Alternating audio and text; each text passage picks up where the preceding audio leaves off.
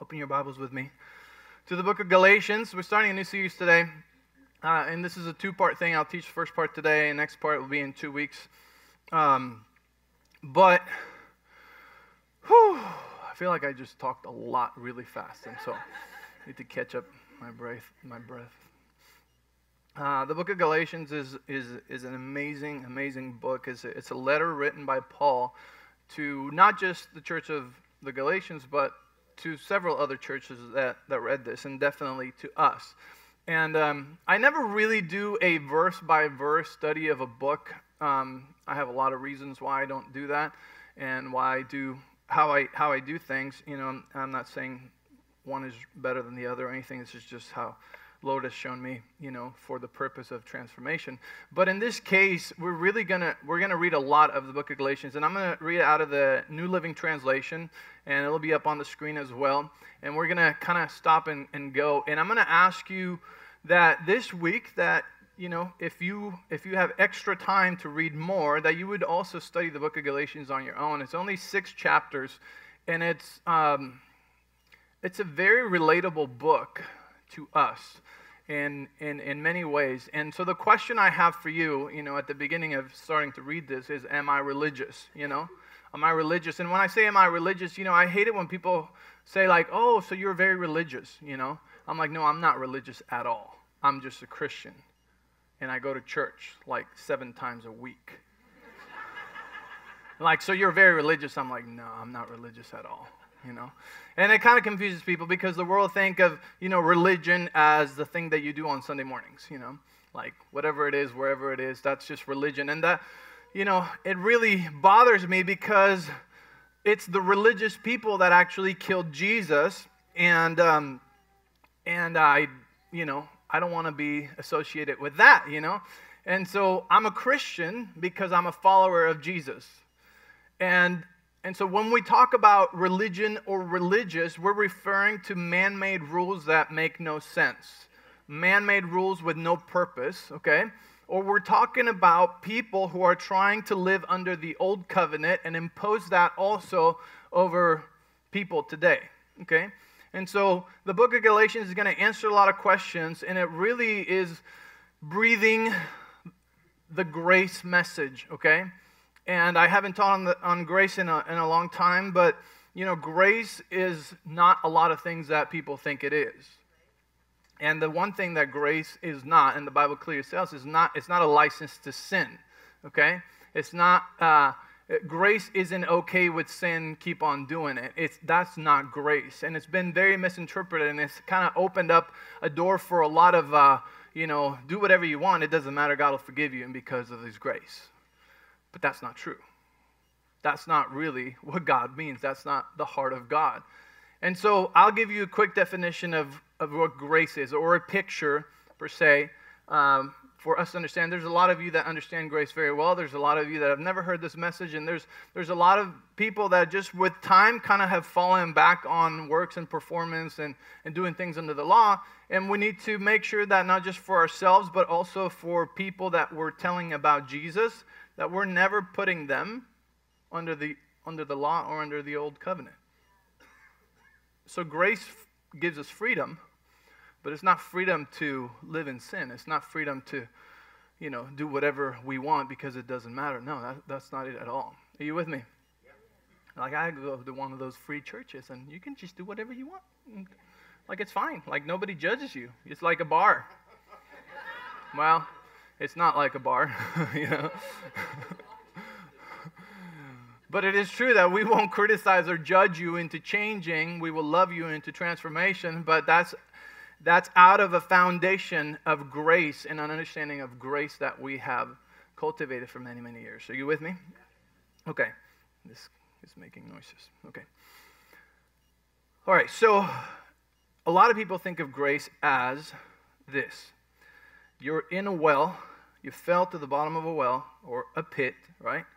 And the rope that pulls you out of that ditch, out of that pit, you know, people think of that as grace. Oh, you know, thank God for His grace. He pulled me out of a horrible lifestyle. of a lifestyle of sin and condemnation and judgment. You know, like I, he pulled me out. And they think that that's all that grace is. Okay? When in fact, grace is much more than that. If we think grace is only that, then we're really watering down the amazing grace that God really has extended us. Okay? Jesus himself is the person of grace. Okay? The Bible says in John chapter 1 that in him came grace and truth. Like Jesus came and he brought the example, the impersonation of grace and truth. And so, grace isn't just salvation, which is what a lot of people think that it's just salvation, that it ends there, right? Grace is not just that rope, that ladder that pulls you out of the pit where you used to live. Grace is the rocket ship that empowers you to go further and higher and break through impossibilities and accomplish the purpose and the calling that God has called you for. Okay? So, yes, grace pulls you out of the hole, but more than anything, grace is sitting there. It's that rocket ship now you're supposed to get on, and it's the empowerment to live a righteous life. And a lot of people miss that part. A lot of people think, grace, whoo, pulled me out of the hole again, pulled me out of the hole again, pulled me out of the hole again. Thank God, His amazing grace, His infinite grace, it never ends. You're right, it never ends, but you're just coming out of the same hole and you're missing out the whole point. Grace is supposed to empower you to live a righteous life and accomplish the purpose and the impossibilities that God designed your life for. Are you with me? So, in other words, you know, in, in the Gospels, in, in the um, sorry, in the New Testament, in in the in Paul's letters and all this stuff, we see a lot of the terms in Christ, through Christ, by Christ. Okay, like Philippians four thirteen, I can do all things because I'm amazing. No, right? I can do all things through Christ Jesus. Right? Everything that God has called us to do is in, through, and by Christ Jesus. Okay? We became one with Him when we were born again in our spirit. So, therefore, everything we do in life, we do it together with Him. And we must not forget this because the moment we stop acknowledging or bringing Jesus on board on everything that we do, we walk out of grace and we start walking in our own strength and our own performance and our own works and what we can do alone. And that's a very dangerous place to be in because we will not accomplish the things He's called us to do. We will only accomplish the things that we humanly can do. And we weren't called to just do what we can do on our own. We were called to do amazing things that He called us to do. Are you with me? Okay? And so without grace, it is impossible to do all these things that He has called us to do. Okay. So let's start reading here. And um, in uh, chapter 1, verse 1. It says, This letter is from Paul, an apostle. I was not appointed by any group of people or by or any human authority, but by Jesus Christ himself and by the God Father who raised Jesus from the dead. Okay, if you remember Paul, he was persecuting the church, he was killing Christians, okay? He had a fame of terrorizing those of the way that were following Jesus' ways, okay? And he was a Pharisee of Pharisees. He was the most religious one. He knew the law, you know, backwards and forwards, okay? He, he knew it, like he was like at the top. Like if he if no if anybody knew what the law was and what was supposed to be done and everything, it was Paul. Okay? So he was very, very educated in this. And so he had an encounter with Jesus, if you remember, right? And Jesus pretty much knocked him off his high horse, literally, right? And struck him blind. Like he had an encounter with Jesus, and Jesus is like, hey, why are you persecuting me? You know? And his life changed. His life was completely turned around, right? And Paul now started preaching the Jesus whom he used to persecute. Okay? And so that's why he's saying here, you know, like I got this revelation straight from him. Like I had an encounter with him, which is one of the reasons why we want to build a place where people have encounters with God, right? That you're not just listening and receiving what I say to you, but you're receiving it from God, right? Even, even when I teach the Word of God, you're supposed to receive it from the Holy Spirit. You're not, you're not to put me on a high pedestal, you know, think like, oh, he is amazing. He has so much wisdom. He is the one. Like, wow, Pastor Ben saved me. No. You know, because I'm just being used by God and I'm speaking his word, and you receive the word from the Holy Spirit. And that's the reason why the word comes to you in a different ways that it comes to the person next to you, even though it's the same message. Because the Holy Spirit is the one interpreting and, and telling you, you know, this is what it means to you. This is what this is how it speaks to your life, your situation, your, you know, with your context of everything that you've lived. Are you with me? Okay? And so so so Paul had an encounter with Jesus and his life changed okay? And so that's what he's saying. He says, All the brothers and sisters here join me in sending this letter to the churches of Galatia. May God the Father and our Lord Jesus Christ give you grace and peace. Say with me, grace and peace. Okay? Jesus gave his life for our sins just as God our Father planned in order to rescue us from this evil, evil world in which we live. All glory to God forever and ever. Amen. Verse 6. I love how he writes. He says, I am shocked that you're turning away so soon from God, who called you to himself through the loving mercy of Christ. You are following a different way that pretends to be the good news, but is not the good, good news at all. You're being fooled by those who deliberately twist the truth concerning Christ. So let's not be fooled, and let's not be those that are preaching other that are not really the good news.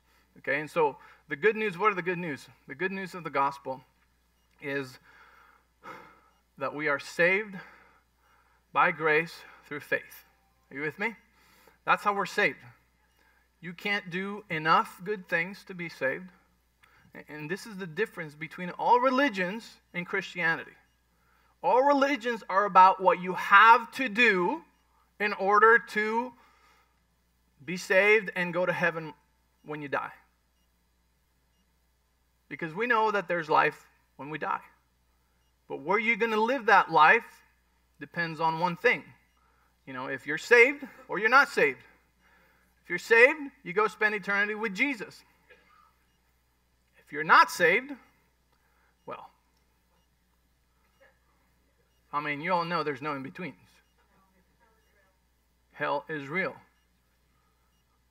Why don't we ever preach about hell? Because it is not God's heart, and it is not our intention to scare you into heaven. A lot of people have. Did any of you get saved that way? You got scared into heaven, right? Some people got scared into heaven. Yeah, let me tell you about the love of God.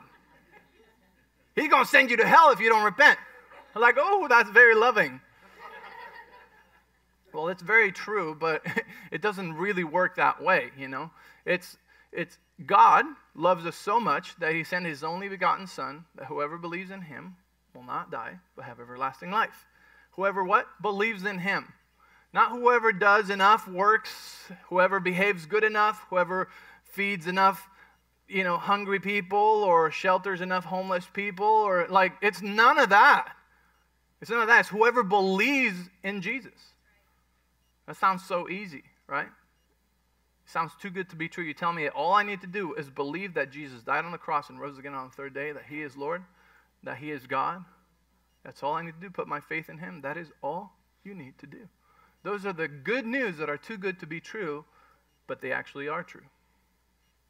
See, in the world, you hear anything and it's too good to be true, and it probably is too good to be true. You're about to get scammed, right? Craigslist, you know, all any kind of stuff. Like, it's too good to be true. It probably is. You know, there's like, what's the catch? But not in the kingdom of heaven. In the kingdom of God, it's the only place where the good news are too good to be true and they're actually true.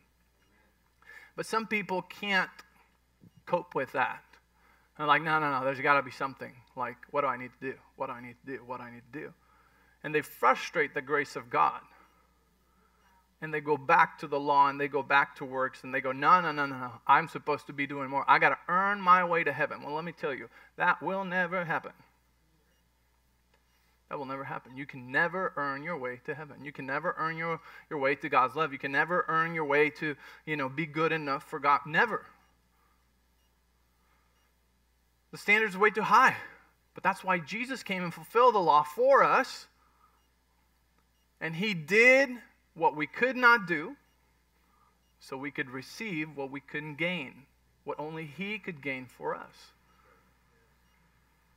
That's why only Jesus saves. Those are the good news that are too good to be true, but they're actually true. So that no man can ever boast, look, I made it, I got saved. There's a, a joke, this guy, you know, he died. He goes up to heaven, he's at the gate, and, um, you know, the the angel there is like, all right, well, let's see if you can get in. So you need 100 points, 100 good points to get in. All right?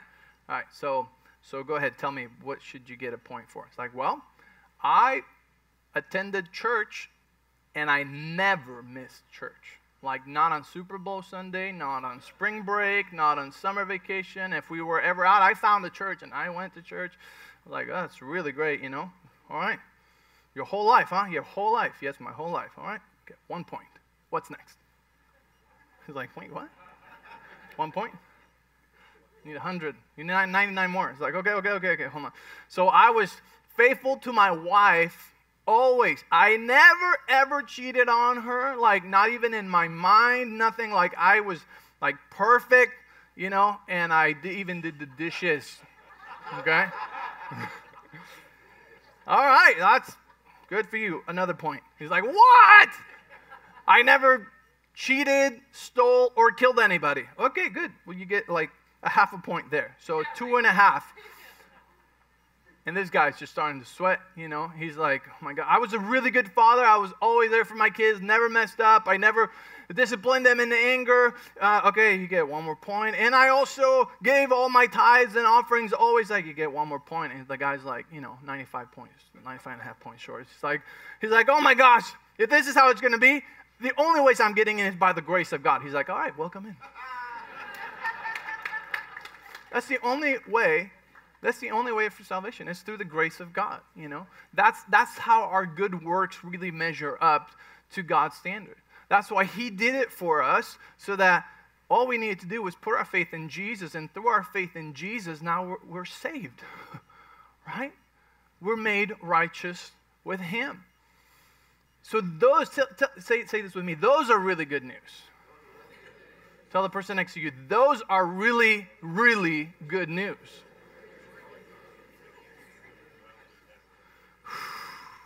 I mean, don't you feel like lighter when you when you know like you just need to believe in Jesus. That's it. Only Jesus saves. So why do we have to do all this other stuff? Okay?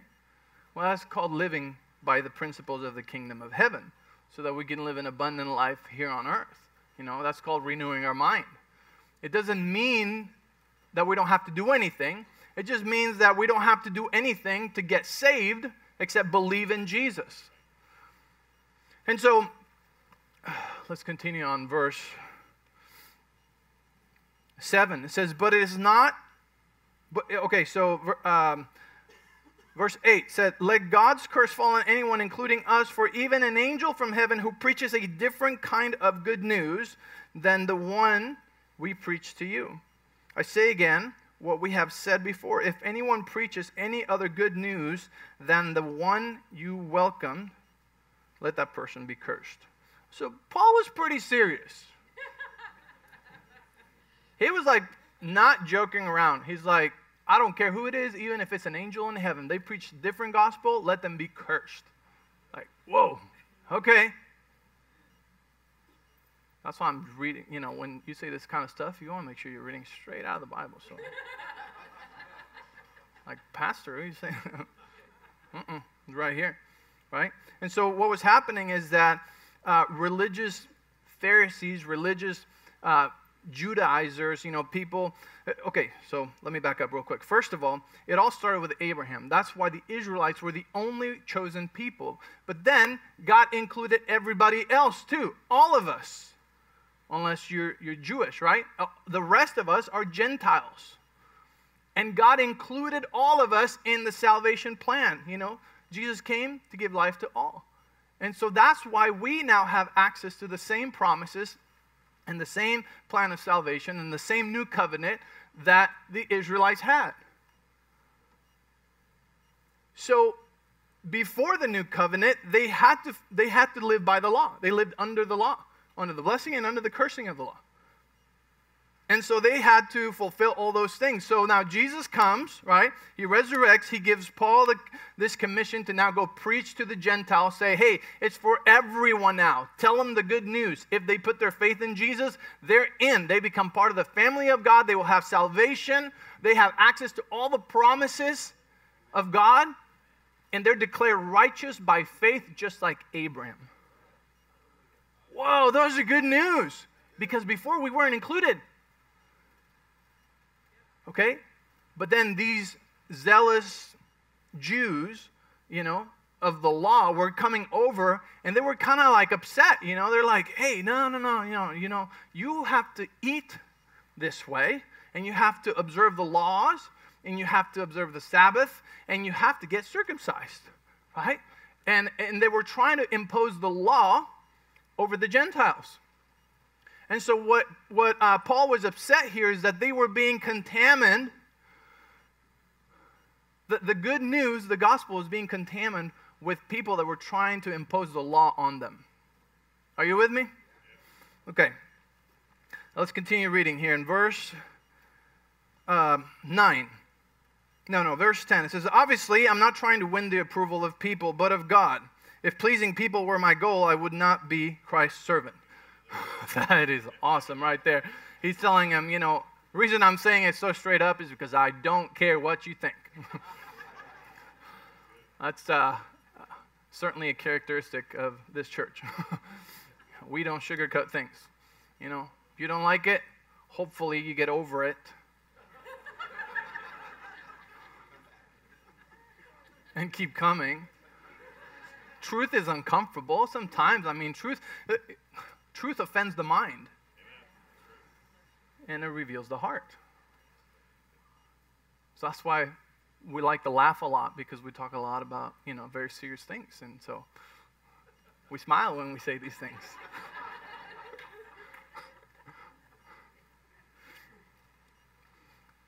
Verse 11 Dear brothers and sisters, I want you to understand that the gospel message I preach is not based on mere human reasoning. I received my message from no human source, and no one taught me. Instead, I received it directly, revelation from Jesus Christ. You know that I was like, you know what I was like when I followed the Jewish religion, how I violently, and that's not a, you know, that's a literal word, violently persecuted God's church. I did my best to destroy it.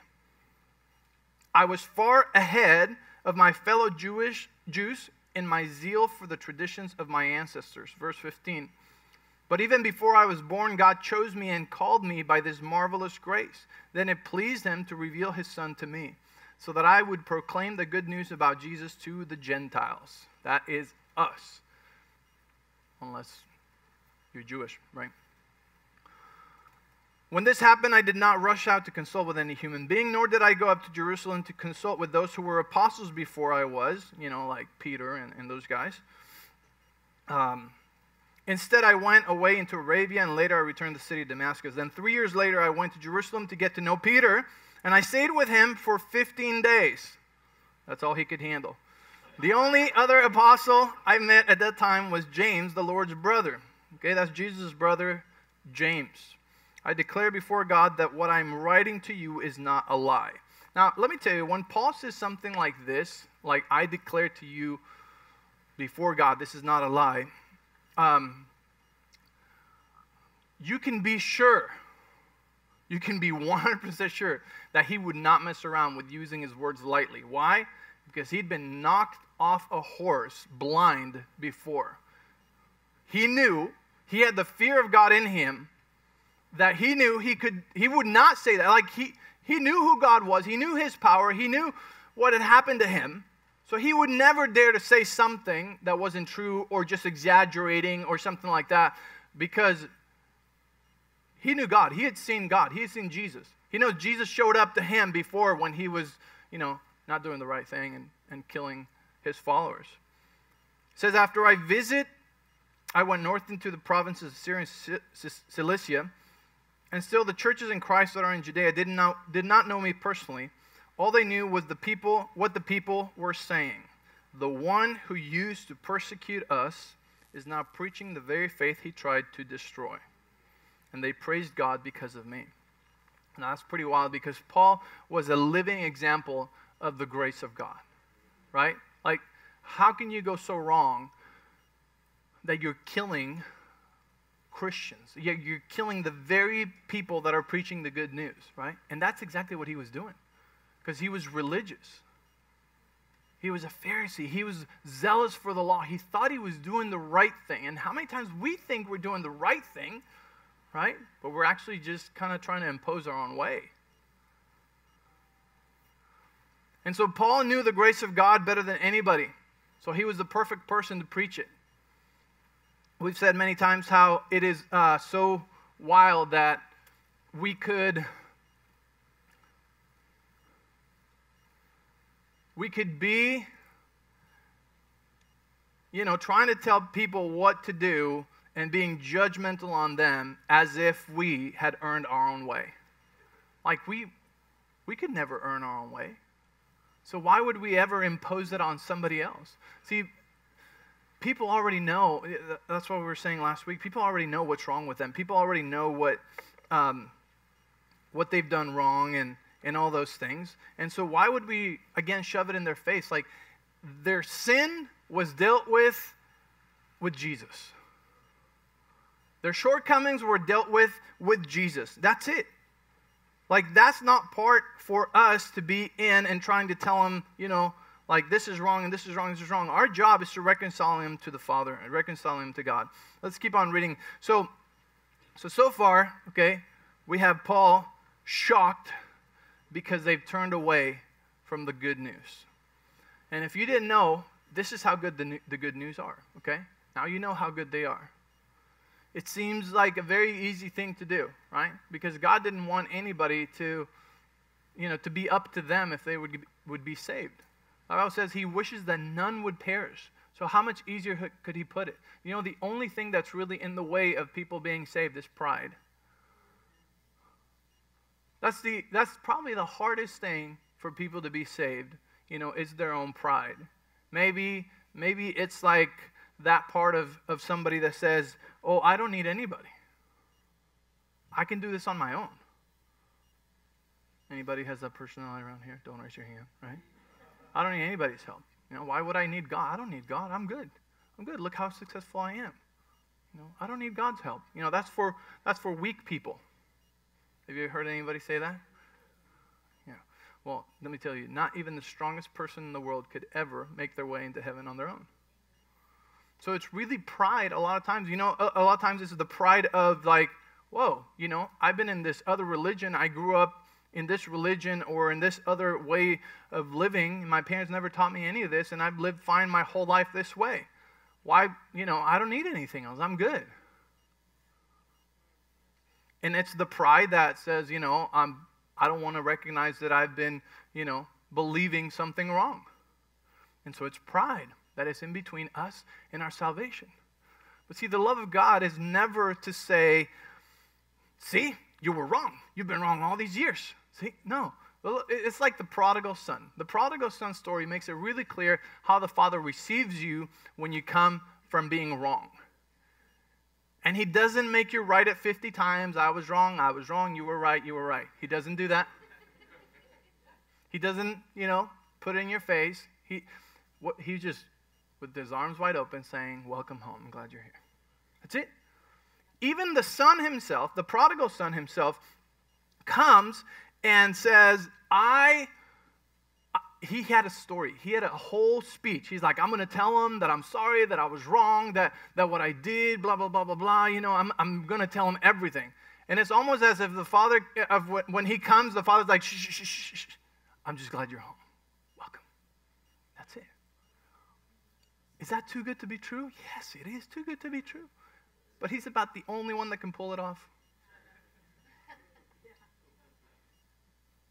And so, in that safety, that's the same kind of safety that we need to provide to people for them to feel safe, not judged, not condemned, not you've been wrong your whole life, welcome to the family of God.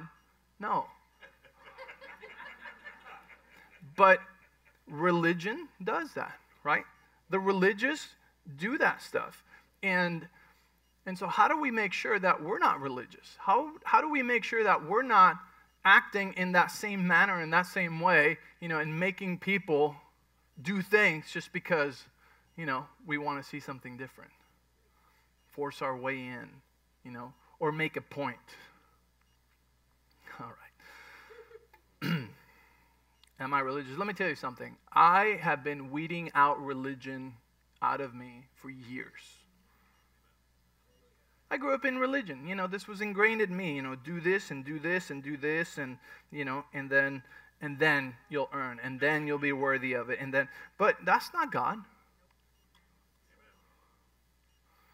And so, anytime I'm going to say something or do something or confront something or someone, you know, I, I, do this check of my heart. Like, you know, is this the love of God? You know, is this what grace looks like? Is this is this His love? You know, or is this just me trying to make a point? You know, is this just me trying to make Him pay a price because I paid a price, even though uh, maybe I didn't have to, but I paid it anyway. So I'm going to make you pay a price too. You know, So, whenever I am looking for to do something to earn salvation or to belong, or I'm trying to do do uh, things for identity or for earning the promises of God or to earn His love or to earn His righteousness or to earn, you know, to be holy enough or anything like that, that's that's performance. That's works. See, and, and I'm not saying that works are completely out of the picture. No, there is a part that we need to do, right? Because faith without works is dead. So there's an action that comes because, right? Because we um, because we love, because we we choose to follow Him. But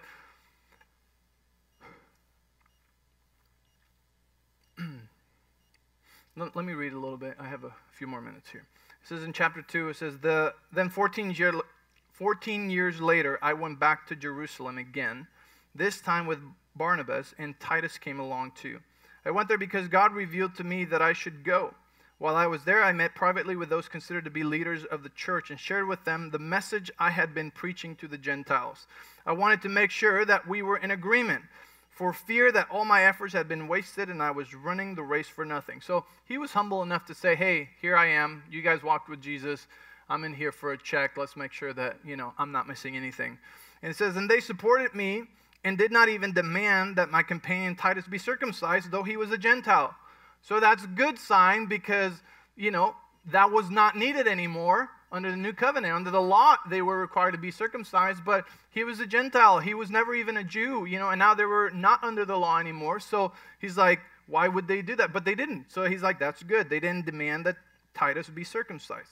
Even that question came up only because of some so called believers there, false ones, really, who were secretly brought in. They sneaked in to spy on us and take away the freedom we have in Christ Jesus. They wanted to enslave us and force us to follow their Jewish regulations. Eating, right? Kosher eating, circumcision, uh, the Sabbath, the, the law, and all those things. says, but we refused to give in to them for a single moment we wanted to preserve the truth of the gospel message for you. Now, can you imagine? Like, you got to be pretty bold and crazy. Are you circumcised?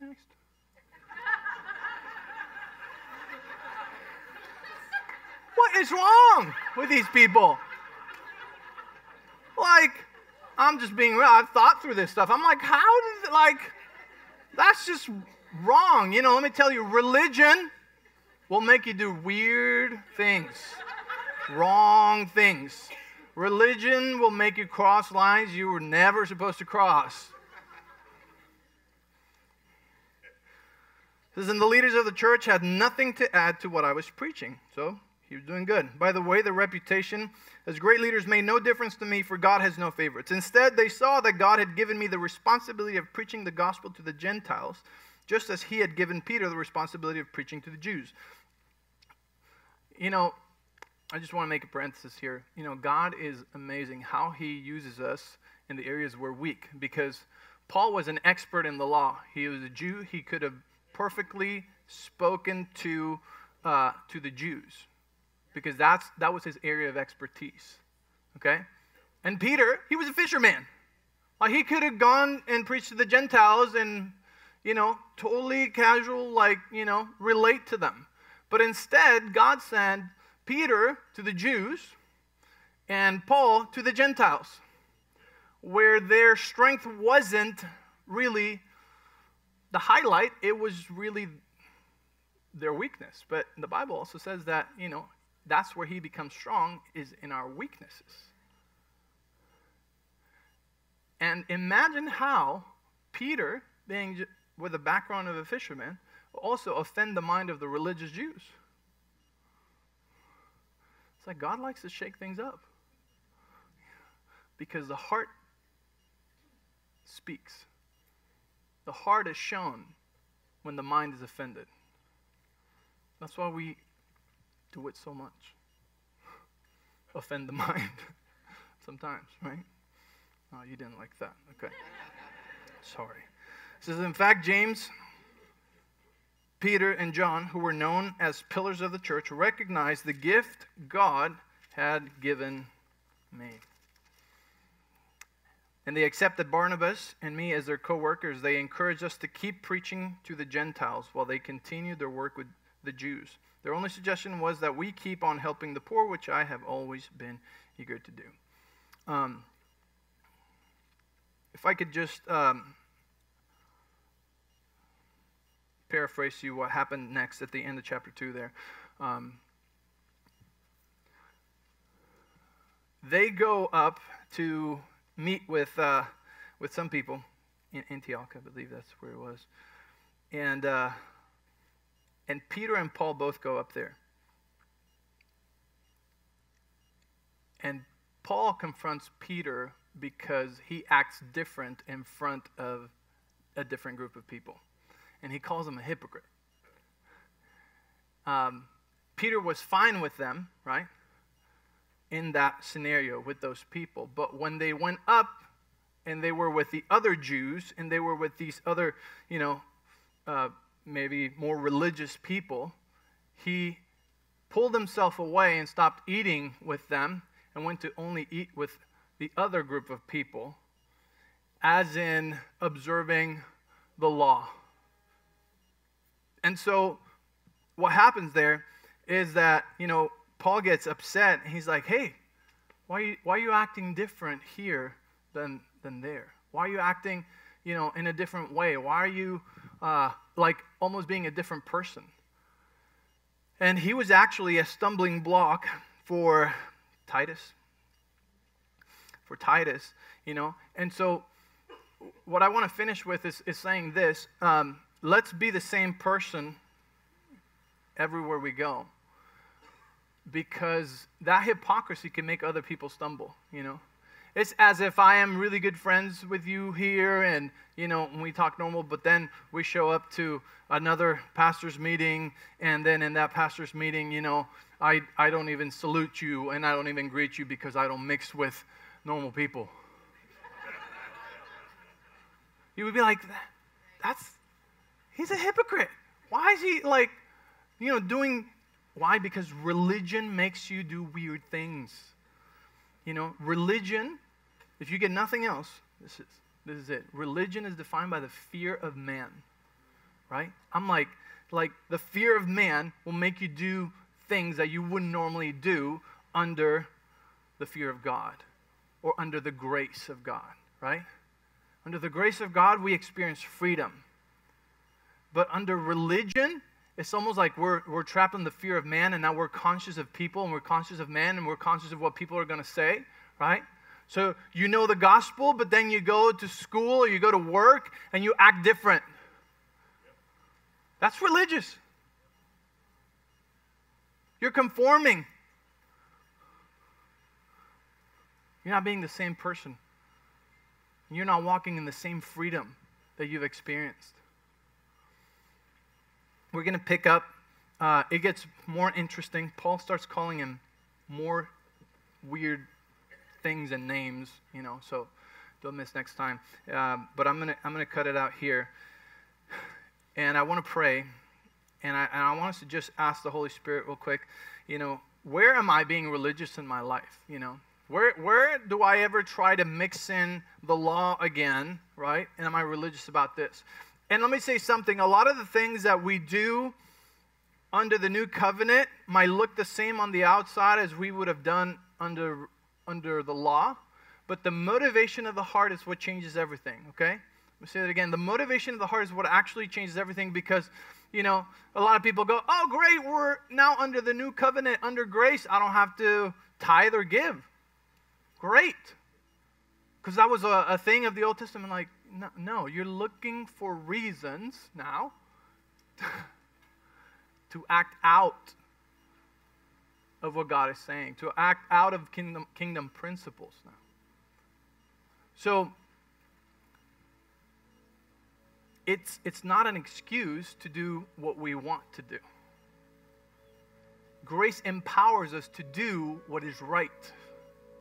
See, our righteousness comes, and, and this is from the next next couple chapters, but our righteousness comes from our faith in Jesus. That's it. Our faith in Jesus makes us righteous.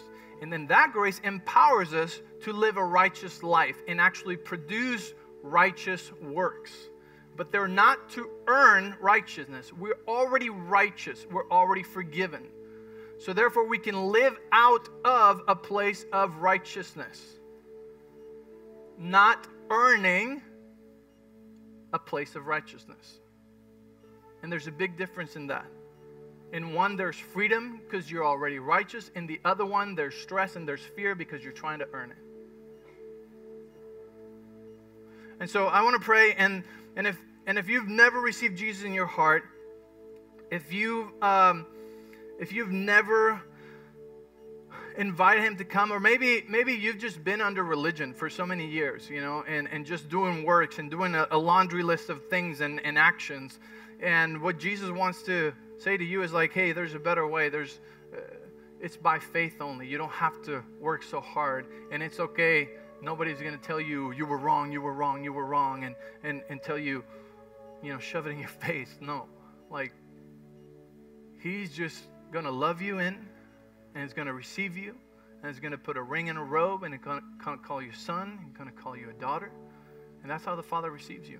And it's in the same heart, because maybe many of you are saved already, but it's the same heart and it's the same message that we want to express people that we meet. You know, everywhere. Are you religious? Yes, but I mean, no. I'm a Christian, but Jesus loves you. Like, He's not condemning you. It's easier than you think. The good news are better than you think. And so, Father, I thank you for everybody here this morning. I thank you that you give us a revelation of grace, and we just pray that you show us in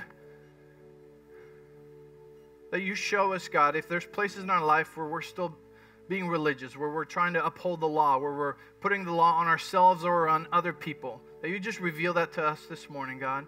And, um, and I want to give an opportunity for anybody who's never accepted Jesus in their heart, who's never really said yes to the good news of the gospel. Um, or maybe you're rededicating your life to the Lord. You're like, yeah, I, I, I was like that prodigal son. I was away, and but I'm back. And so I'm going to ask everybody to pray this prayer with me out loud. And Jews, you just need to believe it in your heart and confess it with your mouth. And say, Jesus, thank you for dying on the cross in my place, for paying my price. Thank you for loving me. I repent from all my sins and ask you to wash me with the blood. Come into my heart. Be my Lord and Savior.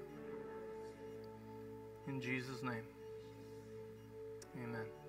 And with your eyes closed, if you prayed that prayer for the first time, I just want to ask you to raise your hand right there where you're at. Just say, Yep, that's me. I never knew about these good news that were so good to be true. And now I know. Just raise your hand right there. You know, it takes humility, it takes putting pride by the side and saying no more to pride. Thank you for that hand. You can put it down. Thank you for that hand. You can put it down. All right, who else in this place? You know, there's people that say, I've never heard the good news. And today, you know, I hear the good news. And not only do I receive it, but I will also tell others about it. And maybe you rededicated your life to Jesus, you have been walking away from Him, or you've not been walking in the grace that He has for you.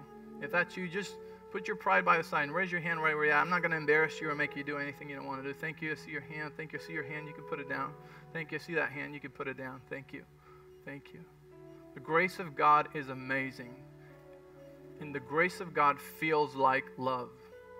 So if you didn't feel love when it came to God, if you feel judgment or condemnation, that was not God. His grace feels like love. And if you feel His love right now like you haven't felt before, you know, that, that means that you're receiving that. You're receiving that gospel. You're receiving those good news. Anybody else? Anybody else? Amen. Thank you for that hand. You put it down. All right. Everybody else just stand up. Give the Lord praise. He's so good. Prayer team come up front. James, come up. Hi, this is Pastor Ben Diaz. Thank you so much for watching our YouTube video. I hope it was a blessing to you. If it was, go ahead and give it a like and maybe share it with a friend. Also, subscribe to our YouTube channel so that you can receive notifications when new videos come up or when we go live. Also, on the description below, you'll be able to find our social media pages, our website, and other resources that might be helpful for you. Have a good one.